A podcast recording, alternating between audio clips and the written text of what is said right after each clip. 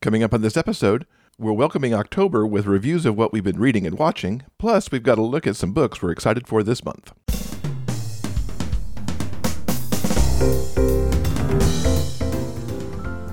Welcome to episode 336 of the Big Gay Fiction Podcast, the show for avid readers and passionate fans of gay romance fiction. I'm Will, and with me, as always, is my co host and husband, it's Jeff. I can't help but laugh at the way you said my name. That was so awesome. Hello, Rainbow Romance readers. It's great to have you back for another episode of the podcast. As always, this show is brought to you in part by our remarkable community on Patreon. If you'd like more information about the bonus content we offer our patrons, go to patreon.com slash biggayfictionpodcast. So, last week we wrapped up the month of September by going out on a high note. I particularly enjoyed our book club discussion of Running Lines by Jairus Jean. As did I. Such a good book. If you haven't had a chance to listen to that episode, please give it a try. And if you're interested in knowing more about the Hollywood Hopeful series, don't worry, I got your back. I'll be talking about it more later in this episode. Now, since it's the beginning of the month, I have the great pleasure of making the October book club announcement. It's going to be the thrilling new adult romance This Is Not a Horror Movie by Sarah Dobie Bauer. It's about two young guys whose families have summered alongside each other for several years, but this is the summer that they're making it happen. They're finally dating, but something dark and mysterious is going on in Longboat Key, and our two heroes are the only two people who can save the world from supernatural annihilation. If that sounds good to you, members of our Patreon community will get exclusive early access to the book club episode later this week. So keep an eye out for that, or your ears peeled, whatever the case may be.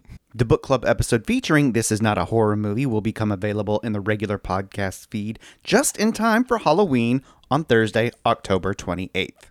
We'll have even more about this book coming up a little later this month as Sarah Dobie Bauer joins us for episode 340 on October 18th. So we'll get to find out all kinds of cool things about this book. I am super eager to ask her how much horror movie research she had to do for this, or is that already in her head because she's a super horror fan already? So looking forward to that. And I've got some book sale news for you. Tracker Hacker, which is the first book in my young adult techno thriller series featuring a high school hockey player who is also a covert agent, is on sale for just 99 cents this week. If you haven't given this series a try yet, this is a great time to pick up that first ebook while it is at this special sale price. You can find Tracker Hacker for 99 cents at all ebook retailers. And I hope you will pick it up and give it a try. So before we get to this episode's book talk, we thought we'd quickly mention some of the musical offerings that have been coming up lately on television. We haven't been able to go to the theater, but there have been some excellent things to watch on the streaming services and in the movie theaters in the past few weeks. Just last night, we watched the very latest of those offerings as the musical Diana made its premiere on Netflix in a unique turn of events. This filmed version of the stage musical has premiered in advance of the show opening on Broadway. So everybody gets a little sneak peek before the show opens in a theater next month. Yes, this is a musical adaptation of Princess Diana's life, running from just as she got engaged to Prince Charles to the point where they got divorced, and then gives a quick look at her untimely death. So, in just about two hours, the show covers 15 years basically. I didn't really know what to expect with this musical because there is a lot of time to cover there, but I enjoyed this take on Diana's life. And there were elements that I learned that I never knew before, like the relationship that she had with the man who was teaching her boys how to ride a horse. So, actress Jeanna de Waal plays Diana. She's really quite good. I certainly enjoyed her performance. As the show kind of takes us through the ups and downs of her complicated relationship in dealing with the royal family. Biographical musicals have been all a rage for several years now, and I think the show Diana does an acceptable job. It's good, but certainly not groundbreaking. But I don't think a work of art, or in this case a piece of musical theater, really has to turn the world upside down in order to be entertaining, which is what I think this show manages to do. As you can imagine, because Princess Diana had such good fashion sense that the costumes play a big part of this musical too. William Ivey Long, a Tony Award winner for many, many shows with amazing costumes, has done a great job capturing the fashion side of Diana. Some amazing quick changes even happen right on stage that are really stunning to watch. So here's your chance to see a Broadway musical before it even plays in New York. Diana is streaming on Netflix, and the musical is slated to begin previews in New York on November 2nd. Everybody's Talking About Jamie is the film adaptation of the popular West End musical, based on a BBC television documentary about a boy who wants to wear a dress to his prom and the hubbub that that causes. And here, the story is brought to life with fabulous songs, terrific costumes, and really wonderful performances. Yes, this musical is such a bright ray of light as it exudes so much joy as Jamie fights for what he wants and essentially gets his happily ever after, becoming the person that he really wants to be. Max Harwood delivers an amazing performance as Jamie. And the movie really captures the stage musical well. We had the opportunity a couple of years ago to go to the movie theater for one of those Fathom events kind of things and see a filmed presentation of the West End musical. And the film is quite faithful to that as I remember it. And I was so happy to see it arrive on Amazon. It was just so wonderful to see that musical come to life on film. And a couple of things that I have watched recently Apple TV debuted the musical Come From Away, which was filmed this past summer on its Broadway stage in front of a live audience. Come From Away is the story of Gander, Newfoundland, which became the hub that many airplanes landed on September 11th when the U.S. airspace closed. Gander was already a small town, and its population doubled because of the number of passengers on the planes that landed there. Gander's population stepped up and took in the plane passengers who had to stay there until the planes were allowed to leave a few days later. It's really a story of people coming together, of kindness, of working through what was happening in the world around them. It's such an uplifting musical. And I was so glad to finally get to see it. I've tried to see this on stage several times and have failed. So I was really happy to get to watch a film capture of it. And it brought back together many of its original cast members alongside members of the North American Touring Company and the current Broadway cast for this filmed event. So if you've got Apple TV, I highly recommend Come From Away. It's a really great musical. Then this past week, I also went to see Dear Evan Hansen at the movies. We've talked about Dear Evan Hansen on the show each time that we've seen it. We've seen it three times, including once with the original star Ben Platt on Broadway. The film adaptation about this high school senior Evan who, through a series of pretty terrible lies, spins a tale that he is best friends with a young man who has committed suicide in an effort to give his parents a little something to hold on to from their son. I enjoyed the film adaptation. I thought they managed to translate the stage musical fairly well to a, a, filmed format. I will say, as many people have commented in reviews, that Ben Platt is unfortunately too old to play that role. Occasionally, it was a distraction on the screen. On the other hand, I thoroughly enjoyed hearing him sing the part once again and inhabiting Evan there are wonderful new things in the film, too, with a couple of new songs that expand a couple characters' roles pretty well. There's some great new material at the end of the movie as we actually get to see Evan start to make amends for what he did, which is something that you don't get in the stage musical. There's a lot of reason to recommend Dear Evan Hansen at the movies. Certainly a great opportunity to hear Ben Platt sing this amazing score. So I would recommend if you're a musical theater fan to check that out at the movies or it'll be very soon on video on demand. All right, it's a new month, and that means we are looking forward to some great new books. So tell us what we can expect in the month of October. Well, starting off on October 4th, which just so happens to be the day that this episode goes live, Got Me Wishing by Casey Cox is going to be releasing. It's about a veterinarian who's the proud papa to eight rescue cats. And when he meets a handsome stranger, he finds himself reassessing his stance on relationships. Could a half birthday plus a second chance equal a love that is forever true. I think that's just the perfect equation for some good love. and I love that somebody who's clearly an adult is celebrating a half birthday. Because at some point, you know, the half birthdays kind of get passe. So good on this person for celebrating the half birthday. On October 5th, the newest title from May Archer is going to be releasing. It's called Pick Me. It's about a young man with big city dreams who finds temporary work at a Vermont apple orchard where his reluctant roommate is a grumpy, burly, older guy named Knox. Neither of them are looking to put down roots, but there's no denying the sinfully sexy chemistry that they share. Eventually, they must decide which is more important their own ambitions or the possibility of a love of a lifetime. So, if you had to guess what piece of this blurb makes me want to read this book, what do you think it is? I don't know. You have a thing for apples. It's the Vermont apple orchard setting. is that terrible of me? I don't know.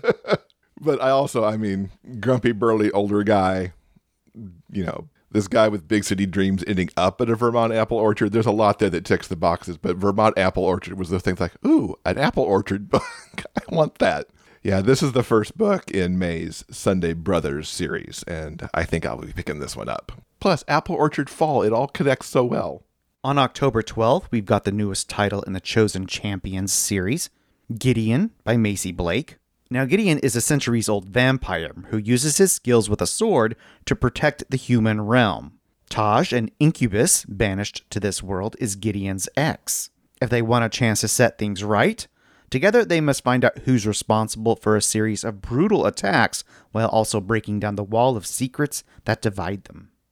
I love seeing how Macy continues to broaden out the chosen universe and a vampire who uses a sword, that one kind of appealed to me too, because I'm down with swords. you know, mm-hmm. sword play is good. So I, I, expect at least one good sword fight within this book. Yeah, sword fights are good. Gideon comes out on October 12th, and also releasing on the same day is Unwritten Rules by K.D. Casey. Years ago, baseball player Zach made a choice he's always regretted. He can't get his ex teammate Eugenio out of his head or his heart. When they both get selected to play in the league's All Star Classic, those feelings and that chemistry come roaring back. Zach wants a second chance. Eugenio wants a relationship he doesn't have to hide. Maybe it's finally time they both get what they want. All Star games are such a great time for sports people to reunite. That has happened in other sporting series that I've been reading because it brings everybody together, those All Star games. This one sounds good. I am always down for a second chance romance. So, yeah, I might have to be checking out K.D. Casey here. October 12th is a big day. You've got still more things to tell us about on the 12th. Yep, Cold Cases and Second Chances by J.M. Dabney is also coming out on the same day. The stakes are high in this workplace colleagues, friends to lovers romance. When a burnt out homicide detective is assigned a young new partner, a whole world of possibilities are opened up for Robert and Remy it might finally be time for them to bravely take a chance because in their line of work, second chances don't come cheap. I'm excited for this book because not only do I like age gap romances already, but when they're done with the workplace setting and you've got like the seasoned veteran with the newbie partner, that always has so many good sparks because usually the newbie's trying to prove himself in this role, but something goes wrong and the mentor has to help, and then you've got the relationship building on the side this ticks so many boxes for me in terms of a book. Plus, I have to imagine there's a little bit of a romantic suspense vibe in here too. Yeah, I, I, I need this book. Something else for me to read on October 12th. One more title coming out on the same day is The Other Man by Farhad J. Dadyburjor. Bowing to the expectations of his wealthy family, Ved agrees to an arranged marriage. Days before his elaborate engagement party, he meets Carlos, an intriguing American in Mumbai on business.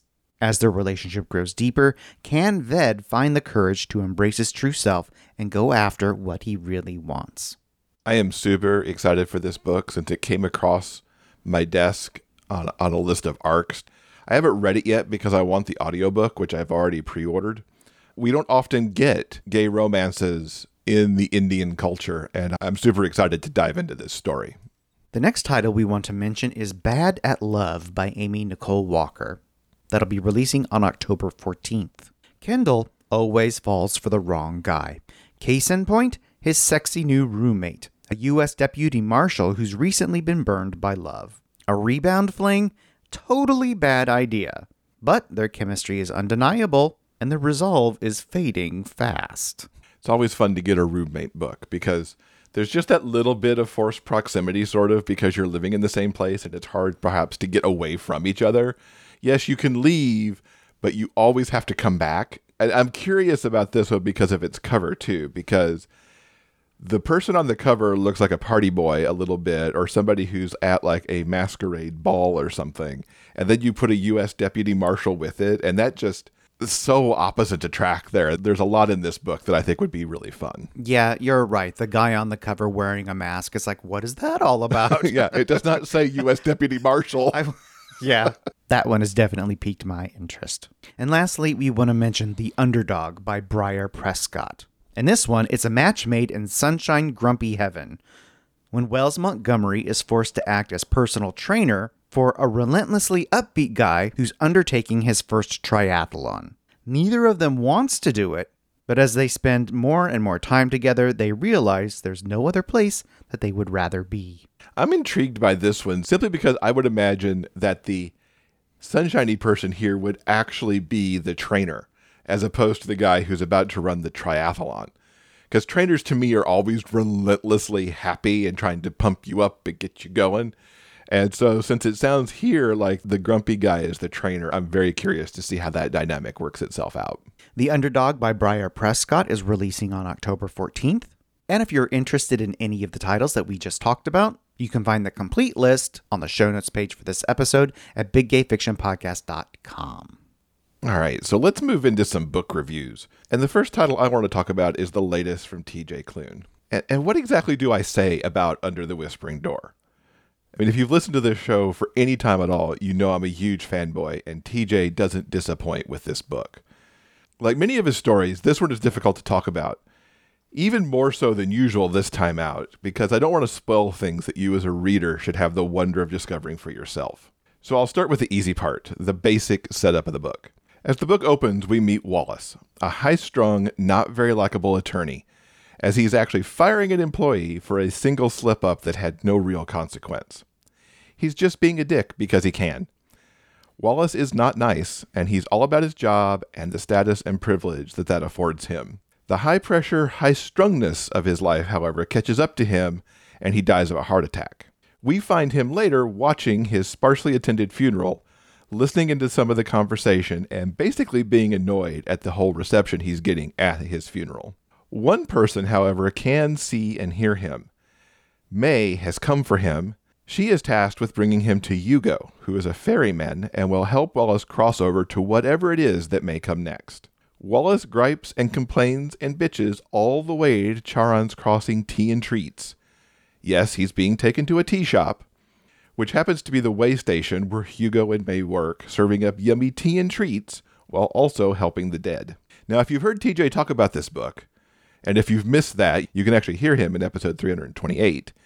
He says that this book is part of his kindness trilogy. Whispering Door isn't connected to last year's The House in the Cerulean Sea, but just like Cerulean Sea, kindness radiates from this story. And that's what I love about it so much.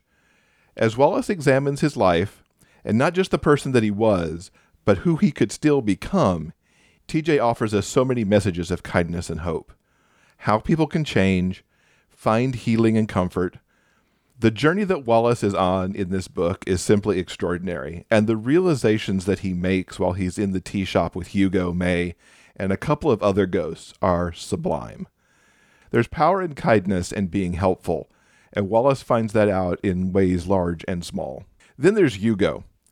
TJ has written characters that I adore and carry in my list of all time favorites, there's Ox from Wolf Song, Mike from Murmuration, Nick from The Extraordinaries, and now there's Hugo. Hugo's dual job between serving tea and treats to the community while also having the emotionally taxing job as a ferryman is certainly unique. But his, and again here's this word, kindness and grace while still being a flawed human are truly incredible. I'm captivated by Hugo and would love to read more about his life, including what happens after the events in Whispering Door. I loved everything in this story, and I expect I'll actually come back to visit it again in a few months. I know there's even more depth to this story for me to explore with a second reading, or in my case, it'd be a second listen. Kirt Graves handles the narration of Under the Whispering Door, and it's no secret I'm a big fanboy of Kirt's too, but his work here is truly next level. The voice that he's given to Hugo is like being wrapped in the most snuggly of blankets or sweaters that you can possibly imagine. I really don't even have the words to fully express how captivated I was. And of course, Kirt handles the rest of the characters perfectly, but Hugo just warmed me through. So, just to recap, I loved Under the Whispering Door. TJ's writing is masterful. And seriously, how does he just keep writing better and better with each and every book? And Kirt's narration is perfection. And while this is a book that begins with death, I can assure you that while there is some grief, there's also laughter and joy and tears and kindness and love and romance. It's all of the emotions and it's just beautiful. So earlier I mentioned I was going to be talking more about the Hollywood Hopeful series, and that time is right now. I want to talk about Drawing Lines by Jairus Jean. At the opening of the story, Hollywood lovebirds Grayson and Finn, who we met in the first book in the series Running Lines, which we talked about extensively in the September book club episode, they are trying to help their friend Felix with his love life. Flirtatious Felix has always had feelings for Ethan, Gray and Finn's agent. Ethan is young and smart and talented and surely will run most of Hollywood someday. While Felix is the guy you ask how many squats to do for a tighter booty. After helping Finn move in with Grayson, Felix and Ethan go for a walk on the beach and get to know each other better. They almost end the evening with a kiss, but Felix chickens out and gives him a bro hug instead. Not long after that, he sees Ethan at a sushi restaurant with a hot guy. Don't worry, it's just a business meeting.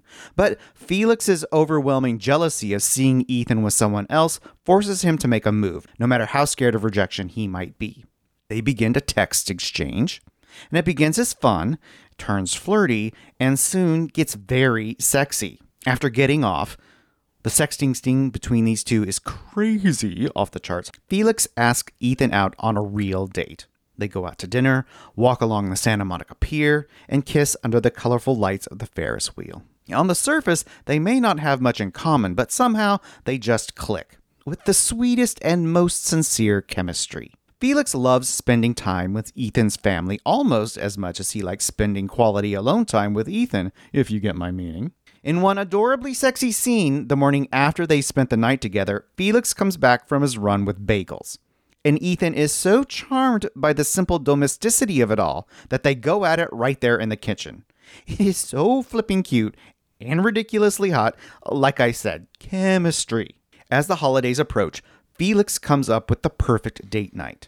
They go to a special showing of Ethan's favorite movie, Love Actually. Since Ethan secretly wants to be a screenwriter, this gesture means a lot.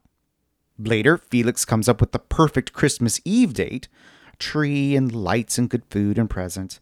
It all feels so right that Felix says, I love you, and they spend a blissful night together in Felix's bed. It's not all smooth sailing, though.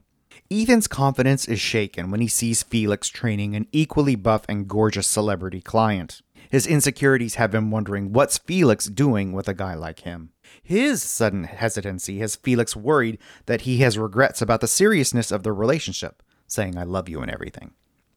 Thankfully, Ethan receives a good talking to from his sister and Grayson. They're right, of course, but if he's going to have a future with the man of his dreams, he needs to make some changes, starting with his job. He hates being a talent agent, so he accepts a position as scriptwriter on the new show Grayson and Finn are creating. Felix has been doing some thinking too. He is not giving up on love without a fight. Taking a cue from Ethan's favorite character in his favorite movie, Felix goes to see him and, in front of Ethan's entire family, spells out his feelings with giant pieces of poster board. His heart belongs to Felix, always has, always will.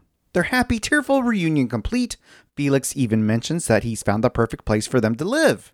Moving in together, uh, that is a okay with Ethan. And an epilogue finds our two heroes one year later hosting their first holiday gathering in their own place, packed to the rafters with friends and extended family. And afterward, they go for a walk on the beach, just like they did that first night. And Felix does something that, once again, proves that he is the undisputed king of grand romantic gestures.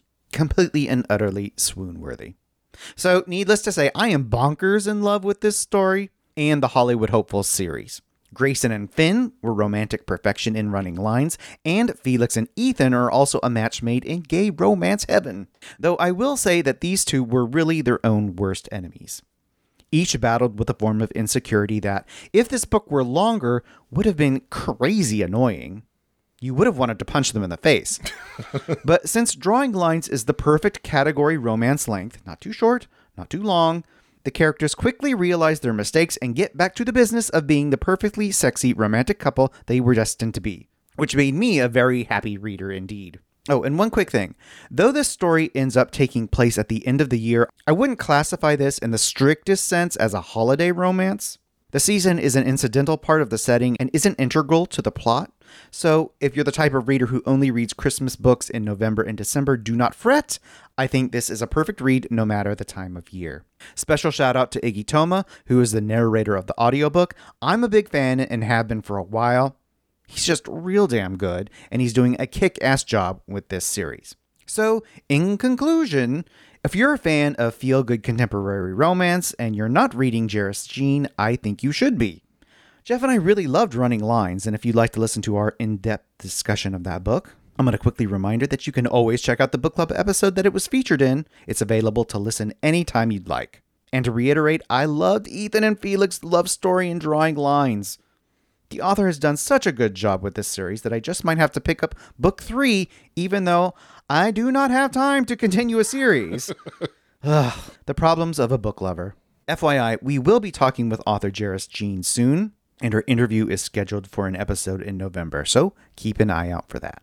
I am so glad you read this book. I'm a little jealous that you read this book before I got to it. You should be, it's really damn good. I'm so happy that Ethan and Felix got there happily. I liked both of those characters so, so much in Running Lines. Although I am a little concerned that Grayson and Finn now have to get yet another agent. I hope Ethan hooks them up with somebody good. They're taking Hollywood by storm. You do not have to worry about them. so I've got one more book for you, and this is Busy Ain't the Half of It by Frederick Smith and Chaz Lamar Cruz. Now, I loved their debut collaboration with In Case You Forgot from 2019, and I'm so glad to come back to their Los Angeles and this group of family and friends and loves that they created. Busy Ain't the Half of It is just as wonderful and satisfying as the first book, with some excellent plot twists along the way. This book focuses on Elijah and Justin. We met Elijah in the previous book, where he turned up from time to time, and here we find him and Zaire as boyfriends who might be looking to move things to the next level of coupledom. Zaire was one of the main characters in the first book, and it's great to pick up his story here, although it's mostly through Elijah's point of view this time out. Elijah's a struggling actor trying to make it in LA, working a few side jobs and pushing to find his big break. One of his side jobs is working for his uncle, Justin Monroe. Justin's a big shot news anchor for an LA TV station. He's got two teenage kids, or young ones, as he likes to call them, who are seniors at a private high school. Elijah tutors the kids and also has a bit of a nanny role when Justin's working. Justin is cautious with his private life because of his job and protecting the kids. He also has a long standing crush with his best friend, next door neighbor, and rival TV anchor Trevor. Neither man has dealt with these feelings through the years, though they both know that they have them, and it's only complicated further since Trevor's in a relationship. Elijah and Justin trade off POVs through this book, which is a little abnormal because we essentially have two different relationships trying to build here as Elijah is with Zaire and Justin is trying to figure out exactly who his love life involves.